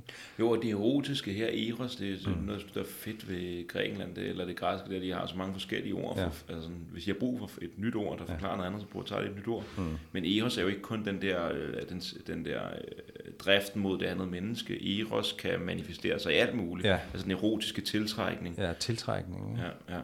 At være draget mod noget af Eros. Ikke? Ja. Dragningen. Mm. Det dragende princip. Ja. Ja. Men ideen er her så, at når man ser et smukt menneske, her er det jo unge mænd, ikke? Mm. Det er de jo mest på, ikke? Mm. Når man ser et smukt menneske, så den skønhed, der stråler ud af dem, det er ved, at det andet menneske kanaliserer det gode og det sande og det skønne, bliver et medium for det. Og så den, der ser ham, der drikker man nærmest, altså den anden oser af skønhed, den anden stråler af skønhed, og det kommer ligesom ind i den, der betragter det andet, den skønne, eller den vise, eller den, der ligesom kanaliserer et højere princip, kanaliserer skønhed, kanaliserer visdom. Så bliver det sådan en ligesom de også siger i buddhismen, der snakker også en transmission, ikke? Guruen udstråler en eller anden kraft eller visdom, som er ligesom sådan en nektar, man kan drikke ind, ikke? Jeg kommer lidt i tanke om Tommy Bogs fortælling, der møder guruen, hvor han lige pludselig sidder i nærmest en LSD-tilstand, altså, hvor man næsten drikker. Der er det nærmest en transmission, en overføring, ikke? Jo. Og sådan beskrives det også her, som om, at det er sådan en nektar, der kommer ind, og det, at den her nektar af skønhed kommer ind, så får det sjælens vinger til at åbne sig, for de ligger ligesom, sjælen er ligesom normalt indfoldet, ligesom sådan blomsterknopper, der ikke er udfoldet. Men når den her nektar af skønhed kommer fra den anden, så åbner de her vinger sig, og så siger den, ved synet af ham overgår der en forandring, som er en gysen, og han begynder at svede og føle sig usædvanligt varm, for som hans øjne suger skønheden til sig, den skønhed, der strømmer ham i møde, så bliver han hed, så hans fremvoksende vinger vædes, og når han er helt varm, blødgøres de steder ved fremvæksten, som tidligere var hårde og tillukkede og hindrede i at spire, men når næringen strømmer til, så svulmer vingefjeren og giver sig til at vokse fra roden af under sjælens overflade. For engang var sjælen helt bevinget. Undervejs prikker og presser det i sjælen, og føles ligesom den, der er ved at få tænder, med pigeren og ubehag i gummerne, som når tænderne er ved at vokse ud. Og sådan går det også for sjælen, når den er ved at få vinger. Det prikker og værker og kilder i den, når dens vinger begynder at vokse ud. Altså den kan jo virkelig, synes jeg, genkende til i løbet af de her sidste 4-5 år. Ja. Hvor man engang var siddet, altså hvor det netop, der er sådan en eller anden, det lyder næsten også sådan der, som om, at der er sådan, på den ene side vildt rart, på den anden side, så er det sgu ligesom at få tænder, altså det gør sgu også, hvad fanden er der foregår. Ja, man nærmest bliver sådan brækket op indenfra, ikke? Eller? Jo. Og så man kan sige, den er jo vigtig, lige sådan som hulelignelsen, at der er den der beskrivelsen, af den filosofiske dannelse som en del af processen om at opnå visdom. Og det der ontologiske chok, der er ved, at den vante virkelighed lige pludselig sløret bliver revet væk, og man ser, at der er noget uden for hulen. Det er jo et motiv, som er virkelig vigtigt i forhold til alt det psykedeliske og det spirituelle i det hele taget. Ikke? Men her, der er jo også en klassisk beskrivelse af den der ekstatiske bevidsthedsudvidelse eller ekstatiske åbnen sig op, som jo så også er en del. Og så også det der med, der kommer en sådan ret nøje beskrivelse, sådan fænomenologisk næsten, af transmutationen af væsenet, eller sådan fra at være menneske til at være sjæl, integreret, eller sådan. Ja. Altså der er i hvert fald noget her, det kan man sige, der bliver som en del af den der åbenbaring, så er der sådan en, der er noget, der åbner sig, der er noget, der bryder sig frem. Ikke? Ja. Så det er sådan, jeg læser det også som sådan en græsk version af kundalini, at der er sådan noget, en kraft, der kommer indenfra, og så laver sådan en ekstatisk ekspansion, og det kan være netop, hvis der er for meget skidt, hvis man ikke har lavet sine diæter, hvis man ikke har renset kroppen rigtigt, så bliver det en hård fødsel. Mm. Men hvis du har lavet dine diæter, og har renset dig, og har spist ordentligt, har lavet noget meditation, og forberedt dig, så kan den der ekspansion komme ligesom ud gennem kroppen. Mm. Altså kan den ligesom ekspandere uden så hårde fødselsvæg. Hvor porøs har du gjort den der lerkrop der inden fødslen? Ja. Det er jo det handler om, ikke? Ja. Altså at du skal ligesom gøre sådan så at kroppen ikke bliver en modstand mod at sjælen kan udfolde sig så i sin fulde helhed. Og jeg tror her der synes jeg at det for mig i hvert fald når jeg har læst det her, så synes jeg at det har været vigtigt for mig at dvæle lidt ved det, hvad kroppen er og deres kropsforståelse, for jeg tror at det er meget nyttigt på en eller anden måde at kroppen også er en psykologisk ting på en eller anden måde. Mm-hmm. At netop at de her elementer, som vi snakkede om tidligere, vores drifter og vores lyster, vores frygter, at de også er kroppen, og det er også dem, der skal udrenses. Det er i hvert fald det, jeg føler, når jeg forbereder mig til sådan en uge der. Det er meget, at jeg ved ikke lige, hvor meget jeg tror på, at det er planteånd, og jeg kommunikerer med alt muligt, hvis jeg laver en diæter, men det er mere det her med at fortælle og vise kroppen, at den ikke er i førersædet mere. Sådan så at man kommer med et lidt mere porøst krop og ego i gåseøjne, sådan så at fødslen af det spirituelle selv kan gå nemmere, at det er mere det handler om, og at det spirituelle selv allerede begynder at og måske at vokse lidt frem i ugerne op til, sådan så at når drikken så kommer, ceremonien kommer, så siger det bare bang. Ja. Og så er vi afsted frem for det. Der er en form for gennembrud, en åbnen, og det er derfor at og det ligger simpelthen så grundlæggende i ordet psyke, at psyke og sommerfugl betyder det samme. Mm. Og det er lige præcis den erfaring af at bryde ud gennem Hylstred, som gør, at der er den her sammenligning mellem, altså mellem menneske og sommerfugl, kan man sige. Ikke?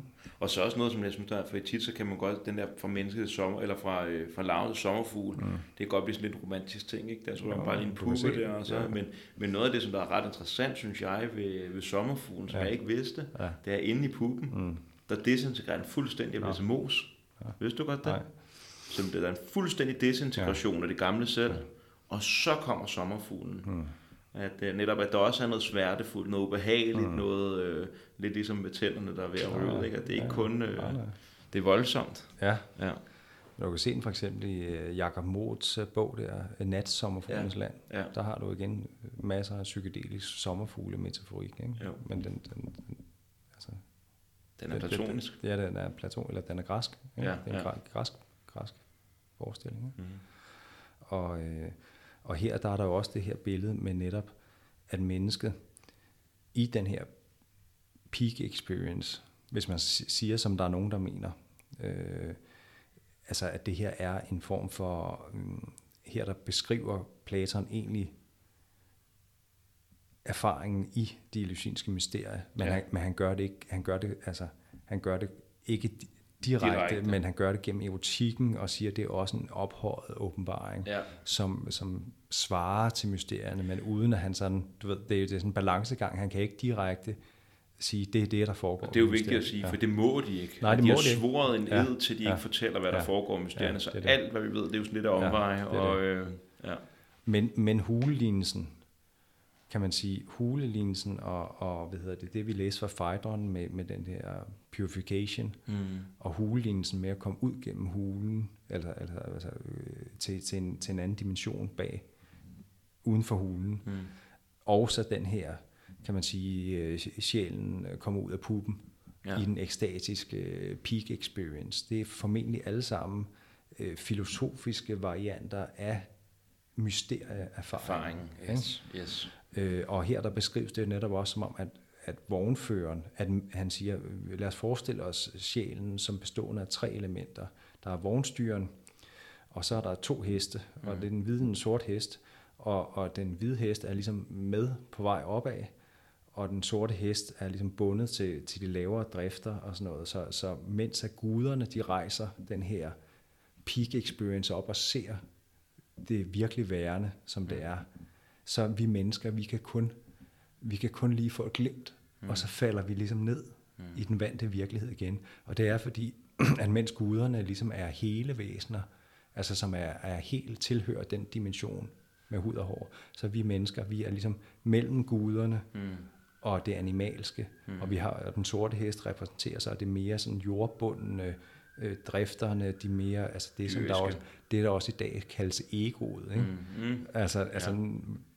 I de spirituelle diskurser, hvor at egoet ligesom bliver det lavere selv, det begærede, selvretfærdigheden, forfængeligheden, den lavere sjæl, ikke? Og så her der ligesom sjælen har ligesom to dele, ikke? Den hvide hest er ligesom det der er draget mod det højere, og så er der noget der er draget mod det mere primitive, det lavere, og mennesket rummer begge dele. Og der er en kamp. Og derfor, fordi at vi har begge dele, så kan vi kun lige få glimt af det, som guderne ser.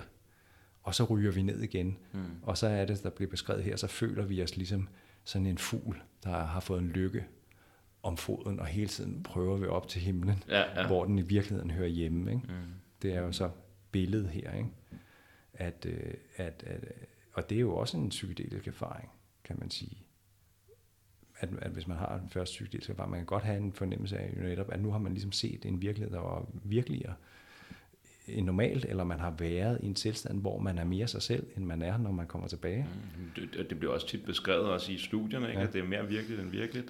Det er mere virkeligt end virkeligt, og man føler, at man er mere sit egentlige selv, end man er, når man ryger tilbage i sit mere konditionerede hverdags. Og Sokrates forklarer lige der, som om at man er helt menneske lige pludselig, ikke? Altså.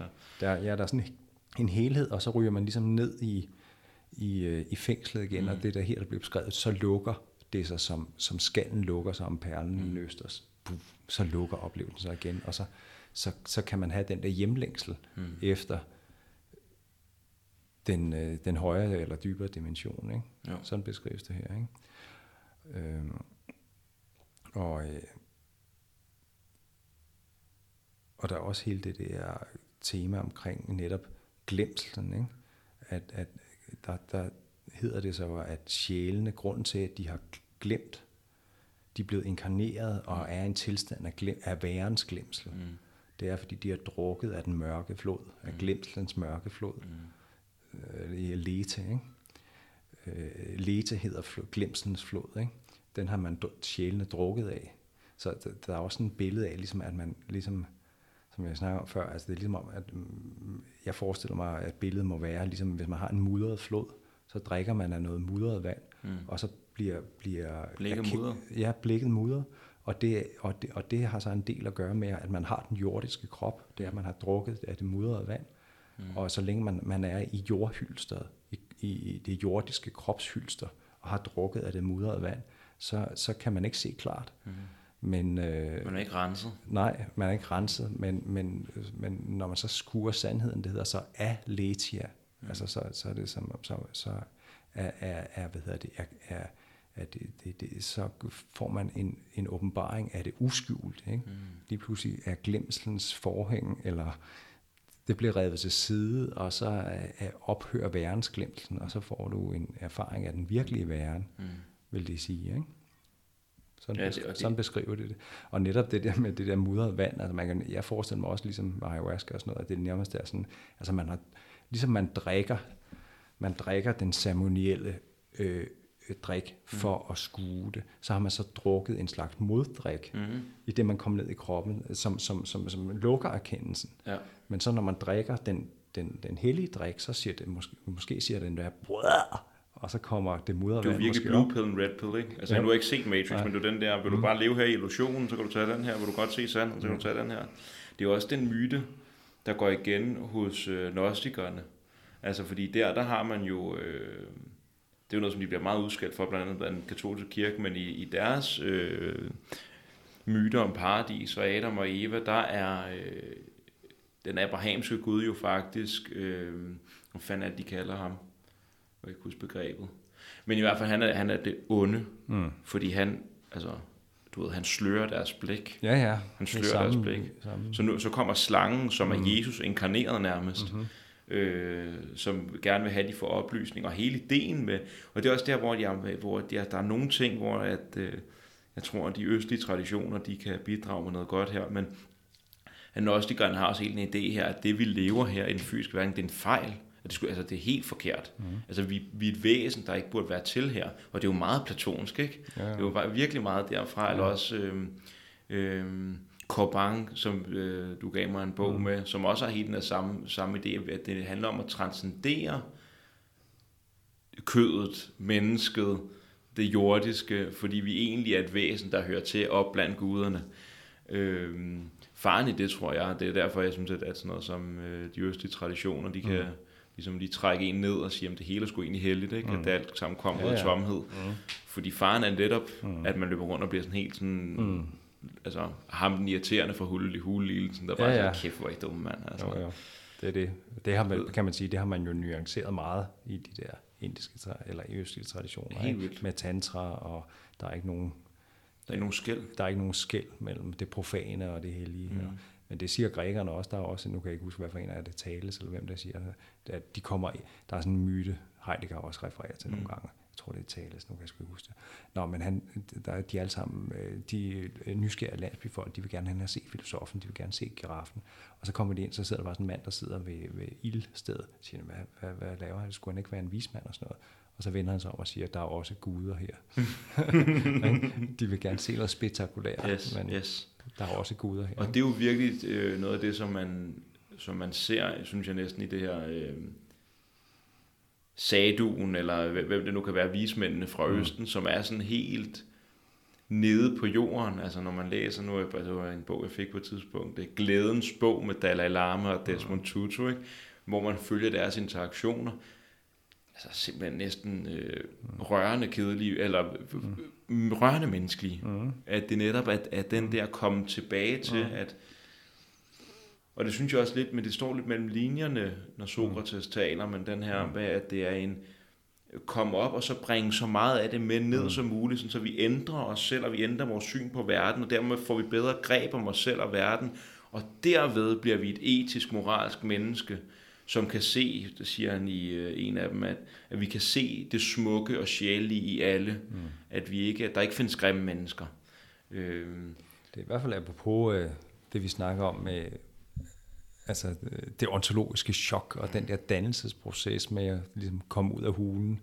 Altså, vi ser jo nu i det psykedeliske spirituelle miljø, at der er jo farerne ved det dannelsesprojekt, der er jo i hvert fald spiritual bypassing og spiritual, eller den der ego-inflation, ikke? Altså det Spangs går på der. Ja. Selv hvis man er, igen har dyrket de der dyder der, som er blevet taget med os for oplysningstiden, logikken og rationalet, at det er ikke det er ikke nok. Nej. Det er ikke en stærk nok. Han har også på et tidspunkt et billede i en af dem med et tømmerflåde. At det vi er i gang med at gøre, det er at bygge nærmest en tømmerflåde eller noget, som vi kan sejle med, og bygge det kun ud af rationalitet og logik er ikke nok til at sejle på kompleksiteten af virkelighedens hav, kunne man næsten sige, ikke? At der skal mere til. Fordi selvom du er vildt intelligent og læser psykologi, så er der stadig fare for virkelig at brænde. Og altså, der er det jo nok det der med, at man har en tradition, der har noget sprog for det, og altså, det tænker jeg i hvert fald, det der med at man bliver initieret, for det er jo det. Man bliver jo initieret. De psykedeliske tilstande føles jo som at nu man er en del af. Altså, sådan var det jo også i 60'erne. Altså, can you pass the acid test, og are you experienced? Det er jo sådan en initiationsmetaforik, de også kørte dengang. Ikke? Er du ligesom turned on, eller er du ikke turned on? Ja, fuldstændig. Men det kan jo også skabe den der spillelse mellem os, der ligesom har set lyset, og os, der ikke har set lyset. Men der er det jo netop at have en tradition, kan man sige, okay, kammerat, du har kommet ud af hulen, du har set lyset, du har opdaget, at den vante virkelighed, at der er mere end den vante virkelighed. Chop wood, carry water. ja, netop. Before and after enlightenment. Chop wood and carry fucking water. Kammerat, det er der mange, mange generationer, og tusindvis af andre, der har oplevet, så slap nu af. Ja. Altså. Lige præcis. Ja. Men det, og det er derfor, at jeg tror også, at det her projekt her med at læse, og jeg er blevet sådan helt hooked på, jeg tror også, jeg skal til at læse Plutin og sådan noget der. Ja. Fordi at jeg er blevet helt hooked på at søge det spirituelle i det mest nærliggende, i grækerne, altså fordi at jeg tror, at det sprog og den måde, at det måske er den måde, der er allernemmest integreres i en vestlig verden. Mm.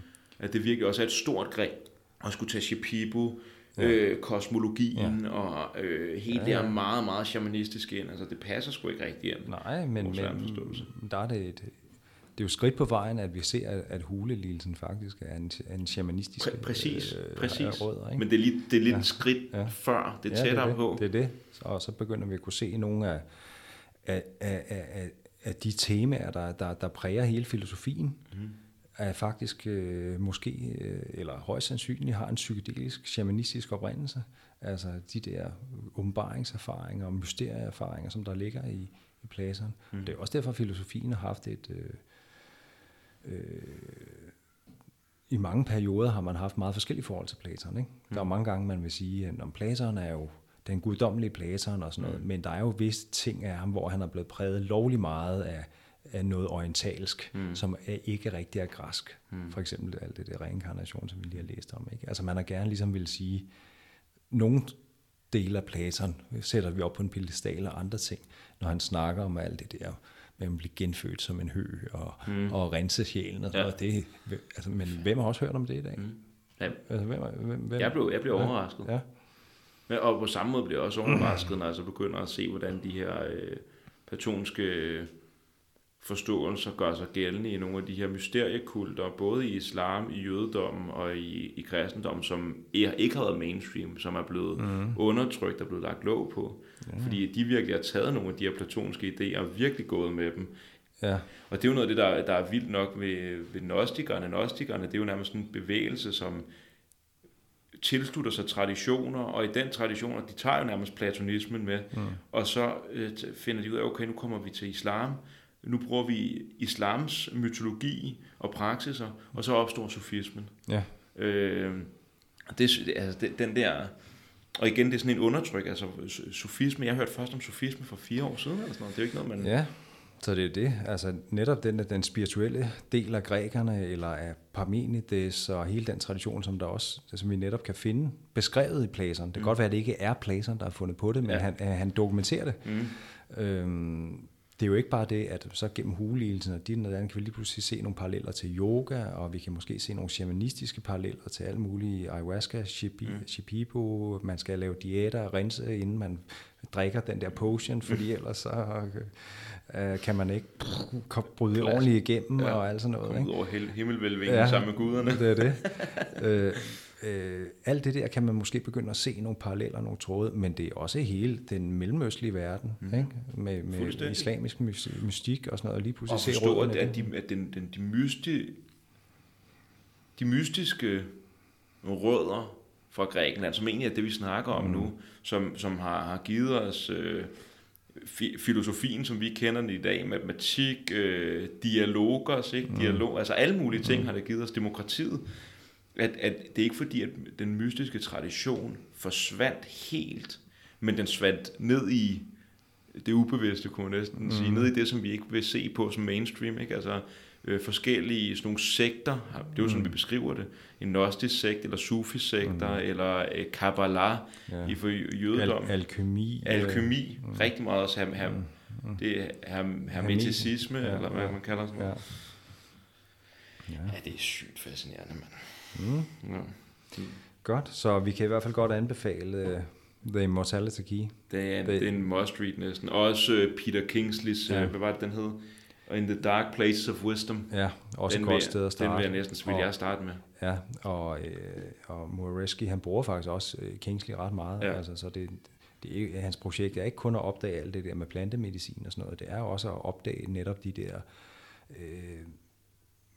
altså hvad de græske mysteriereligioner og filosofi egentlig handlede om, altså de holotropiske tilstande eller de spirituelle teknikker, kan man sige, ikke?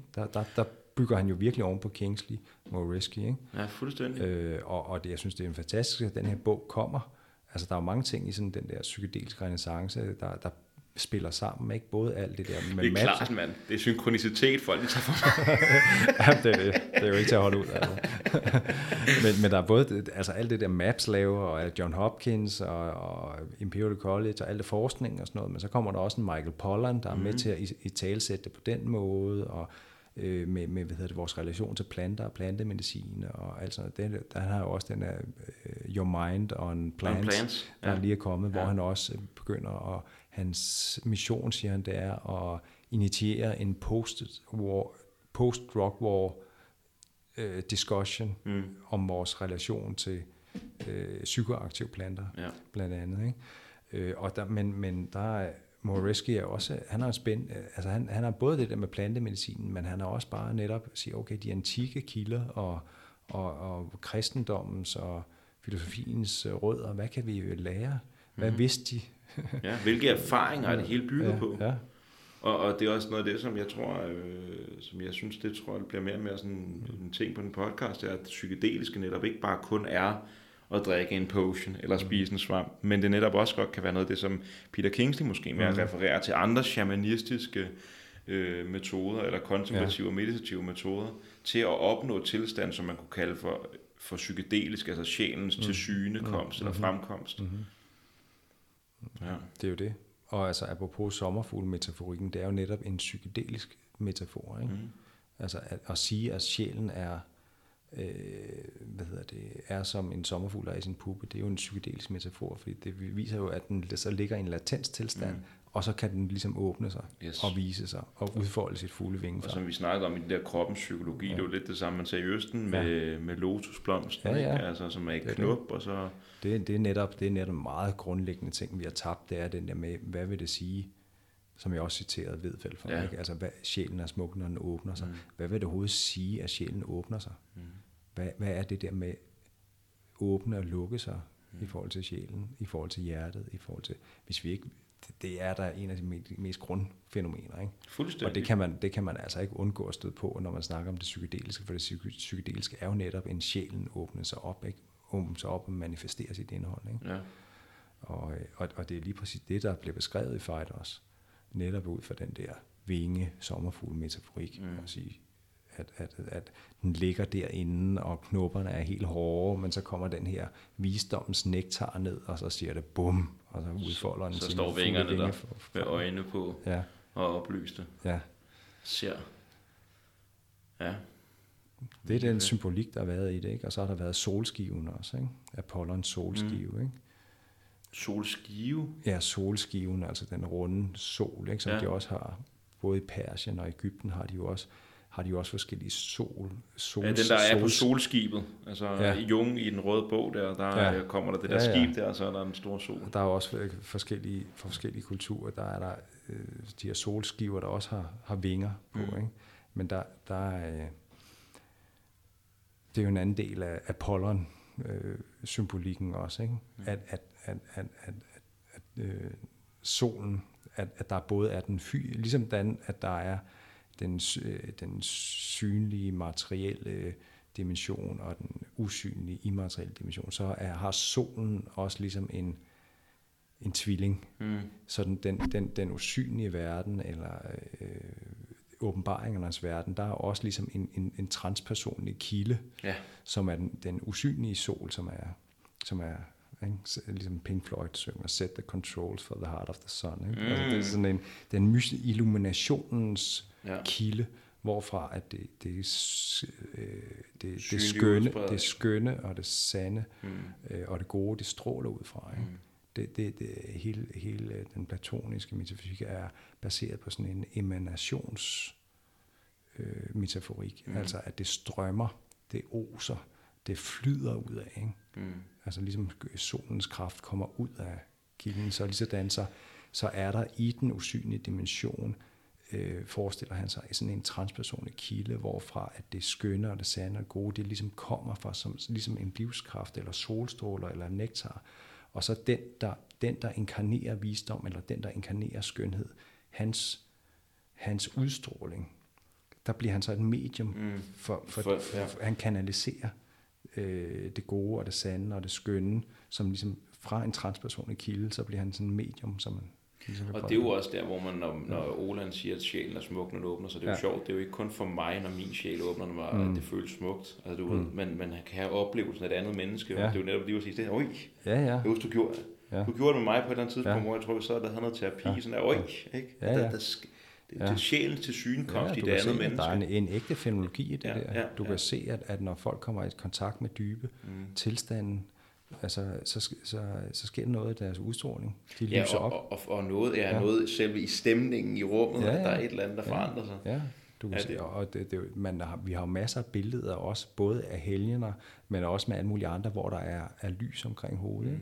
Og der kan man jo se, altså det er sådan, ligesom sådan en, når man kommer i kontakt med en dyb tilstand, så stråler noget udenfra, ikke? Og vi siger det jo også stadigvæk, altså skønheden kommer indenfra, ikke? Det er jo sådan en helt banal damebladsfrase, ikke? Men i virkeligheden det samme, ikke? Eller at øjnene, altså skønheden ligesom kan komme ud, øjnene er sjælens spejl, at det ligesom, at sjælen ligesom kommer ud gennem øjnene, eller at skønheden stråler ud gennem. Altså det, der virkelig giver skønhed, det er sjælens skønhed, som stråler ud i udstrålingen. Yes. Det handler ikke kun om, hvordan du rent fysisk ser ud. Det snakker han også om i Fighteren med det skønne. Altså der er ikke nogen årsag til det skønne, andet end det skønne selv. Så det er sjælen. Så grunden til noget er skønt, det er fordi sjælen manifesterer sig i det skønne, eller er det skønne-agtigt. Det er i hvert fald meget fænomenologisk her, ikke? Altså at det beskrives netop som det skønne, som sådan en erfaring, som ligesom er... Altså han drikker det ind gennem øjnene, eller der er sådan en, man bliver flyder igennem, og det er sådan en kraft. Der, man kan se det i den andens udstråling. Øj, det er sådan en, wow, han stråler, ikke? Og på en eller anden måde, det er der, hvor at, der er meget det her, fordi det er sådan dualistisk, og så samtidig så minder det mig sindssygt meget om for eksempel at læse Tao Te Ching på et eller andet plan, ikke? At der er den her The Tao, som er sådan... substrataen, men så alligevel er det også alt, der bliver manifesteret. Altså men de 10.000 ting kan aldrig være down, men down er de 10.000 ting, og at den ligesom manifesterer, der flyder alt det her ud af down, hele tiden flyder og manifesterer, og falder ned i down igen. Og igen den her ligesom den usynlige verden, hvor alt flyder ud fra og falder ned af igen, men som vi ikke, når vi ikke er i kontakt med The Tao, eller med den usynlige verden, når vi ikke er i kontakt med sjælen, eller The Tao i os selv, så kan vi kan ikke smage den, vi kan ikke drikke den nektar. Så der er bare så mange... Der er vi kan i hvert fald genopdage noget sprog og nogle metaforer i hvert fald også. Også apropos det, vi lige snakker om nu med udstråling og sjælen er smuk, når den åbner sig og det der kan man jo også se, hvis folk har været på en ayahuasca retreat, det vil du nok se nu, når du skal på ayahuasca retreat, folk bagefter deres oplevelse, så har de jo renset ud, og så stråler de, ikke? Afterglow. Ja, afterglow. Ikke? Afterglow. Man har endda et engelsksproget slang omkring det. Og folk de oplever, altså nu snakker jeg lige med min gode kammerat Janniks kæreste, hun fortalte om, hvordan hun var nervøs inden Jannik, han skulle med på min, jeg fik lokket ham med til nogle svamp, og hvor nervøs hun var, fordi hvad sker der her, og sådan noget, så sagde hun også, jamen det der var så altså efterfølgende, du strålede jo, du strålede jo, ikke? Hvor platonisk er det, ikke sagt? Ja, ja. Altså netop, det ligger dybt i os. At alt det der skidt, når vi har drukket af glemsens flod, alt det der skidt, vi har fået i os, alt den der, vi er lukket inde, og så kommer vi igennem, og så lige pludselig, så kan sjælen ligesom, så er der frit hul igennem. Radierer, ikke? Ud igennem, ikke? Og det siger de også flere af de der, i Johns Hopkins og sådan noget, ikke? Nogle af de videoer, der er der med de der kræftpatienter, der er der også en af mændene, der har haft en kone, der med angst og depression og dødsangst, og hun kommer så efter den psilocybin, så kommer hun hjem, og så siger hun, she's just radiated. She was just radiant, siger han. She was just radiant. Ikke? Og det er også noget af det, der er rigtig smukt, især med de her terminal cancerpatienter, studier, hvor at noget af det, der er så vildt der, det er, at det ikke kun er en stor lindring, for mennesket selv, men for alle de pårørende. Ja, det. At det at se, at ens kære stråler ind i døden, at det er jo betryggende for os alle sammen. Ja, ja. Og der er også noget i den der med, at der er også noget i vores sjælens tilsynekomst i mig, der fremprovokerer den i dig, ikke? At vi næsten lidt at prøve at komme i sjælen, prøver hele tiden at komme i samklang, eller et eller andet, ikke? At der skal være en harmoni. Det er super Og der er det jo spændende, også med psykedelika, at det faktisk, man kan se, det er et meget reelt fænomen, det der med, at folk begynder at stråle bagefter. Mm. Men igen, så skal vi lige med vores videnskabsavn, kan vi nu også måle det? Ja. Er der noget lys, der kommer ud fra dem? Ja. Har vi et apparat, eller kan vi bare stole? Skal vi sætte Geiger tæller på? Ja. Eller kunne vi bare stole lidt på vores sanser og sige, okay, der er virkelig en, der er ligesom er til stede i rummet på en helt ny måde, der gør, at han indtager rummet på en helt anden måde. Der er en helt anden sådan stemning og en helt anden sådan glød eller netop altså udstråling som et reelt fænomen. Og måske netop, hvis man bliver bedre til at snakke fænomenologisk om den her, kunne kalde det næsten for hellig udstråling, efter man har været i kontakt med det hellige, sådan så vi kan begynde fænomenologisk at skille den mere ad fra den maniske, dysfunktionelle, forvirrede form for udstråling. For det er også en udstråling, men den har den smager sgu helt anderledes, ikke? Ja. For der virkelig får, altså det er også noget af det, som det fascinerer, noget der fascinerer mig vildt meget, det er de her sådan person som Sokrates lader til at være, eller Jesus, eller Buddha, eller altså Siddhartha, eller Ramdas' guru, Neem Karoli Baba, ikke? Dermed der er nogle mennesker, som lader til at have renset deres lærskal så meget, sådan så at det guddommelige i sådan en grad kan strømme fra dem, og folk de bare kan sætte sig, som var det en kilde at drikke, og netop nektaren, og tage del i sjæleligheden og i det hellige. Ja. Altså hvad potentialet er for mennesket, hvis vi ikke tror, vi er stoppet med at udvikle os som 25 år, men vi starter med at opbygge en identitet og en krop og blive menneske i lærkroppen, og så anden halvdel, også det Jung snakker om, ikke? At anden halvdel af livet, det er så en rejsen tilbage til, på en eller anden måde, det sjælelige liv. Altså, for satan, jeg gad godt møde sådan en menneske. Ja. Altså, ærligt. Og netop for at kunne anerkende det der som et reelt fænomen, så er det jo også, så er det jo det der med at sige, en udstråling, det er en stemningsmæssig kvalitet, det er virkelig. Du behøver ikke at have et eller andet geigertæller, der kan registrere en subtil energi. Det er en bevidsthedstransmission, eller det er, altså, og netop her, at hos Platon, der beskrives det som noget, der altså både noget, der strømmer, men også noget, der drikkes ind. Og det er også det billede, der er, man ser fra middelalderen også, og sådan noget, filosoferne, der hænger i Sofias bryster, og drikker visdommens mælk. Yes. Det er også en...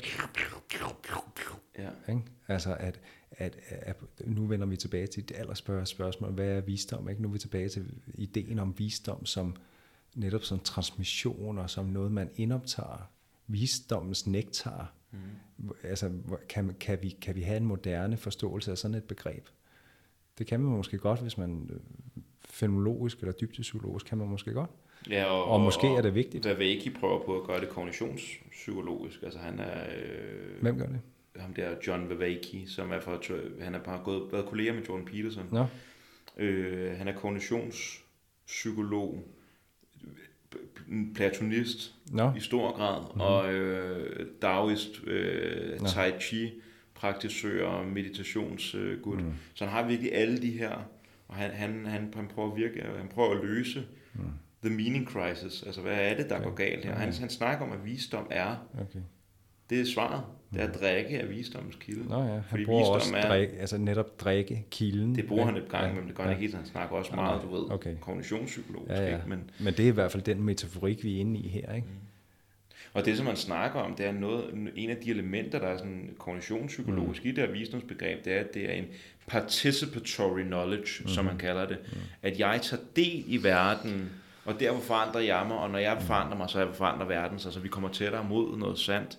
Og noget af det, der er allervigtigst for mennesker, ifølge ham, det er, at det, som vi tror, verden er, at det er noget, vi også kan mærke og opleve. Så derfor så bliver vi fremmedgjorte af den verden, vi lever nu, fordi vi oplever en anden verden, og vi har ikke sprog for den, og den bliver ikke anerkendt. Så der skal være mere sammenhæng mellem vores ontologi og vores livsverden, kunne man sige. Altså, der skal være en anden sammenhæng. Men det er der, hvor jeg synes, sådan en som... jeg ved ikke, om du har lyttet til ham, Bernardo Kastrup. Men den her idé om, at grunden til, at vi ikke kan løse the hard problem of consciousness, hvordan at bevidsthed og og fysisk materie spiller sammen, hvordan det opstår i hjernen som følge af neuroprocesser eller sådan noget. At det er simpelthen fordi, at vi stiller de forkerte spørgsmål, at bevidsthed er det fundamentale, og det vi måler, når vi laver fysik, det er, at vi måler, hvordan bevidsthed opfører sig på forskellige niveauer. Ja, det er et godt spørgsmål. Det er et godt spørgsmål. I hvert fald... der er meget i det, som vi har snakket om i dag, der er at sætte spørgsmålstegn med nogle af de antagelser. Og apropos det, du siger omkring, okay, nu er den der medicinske revolution omkring psykedelisk medicin er godt i gang. Men så breder det sig måske også ud til det religiøse med Johns Hopkins og Harvard Divinity School. Men i Kalifornien, der hvor Michael Pollan er knyttet til, der laver de grundforskning omkring perception, netop consciousness studies og sådan noget. Der er det, de skal studere. Der er det ikke klinisk forskning. Der lige pludselig åbner de op for, at man kan bruge psilocybin og alt muligt andet til at udfordre bevidsthed. Der og så der... har man også måske en sådan pioner, ikke også, men LSD in the mind of the universe, hvad den hedder? Ja, Chris Blank. Ja, Beige. Chris Beige eller Bach. Eller. Ja. Ja, men der har vi så også en fandme en pioner og modig mand, ikke, som næsten, som du selv sagde, lidt masochistisk i tilgangen, men hvor han udforsker netop sådan ontologi og metafysik igennem at rejse ind i de her dybe bevidsthedslag. Ja, han er filosof og gør det som et filosofisk projekt, og ikke primært som et terapeutisk projekt. Ja. Men også der i Kalifornien på, jeg tror det er Berkeley, altså at netop det der med bare studere synet for eksempel. Hvad kan være psilocybin oplevelse med læres omkring visuel perception? Eller kropsoplevelsen, hvordan vores kropsoplevelse kan afhænge af forskellige tilstande, hvordan kan man udforske det med psilocybin? Perception mellem krop og verden, ikke? Altså den der med følelsen af som... Så jeg tror, der er virkelig et felt der omkring, hvad kan man sige, perception, psykologi, fenomenologi, psykedelika, der også er ved at åbne sig rigtig meget. Det var også det, i det projekt, der skrev jeg sådan, jeg tror, at psykedelika, det der virkelig kan sådan, cementere fænomenologien som en nødvendighed. Ja, altså faktisk både fænomenologi og dybdepsykologi, jeg tror jeg får en renaissance på det her. Ikke? Ja. Hey, det kan vi jo godt lide, for det er noget af det, vi interesserer os for. Ikke? Præcis. Ja, ellers havde vi ikke kunne sidde og snakke i 3,5 timer. Det er godt. Tak for en god og varm jam session. Ja, fandme varm. Ja. Tak for det, Anders. Det er godt.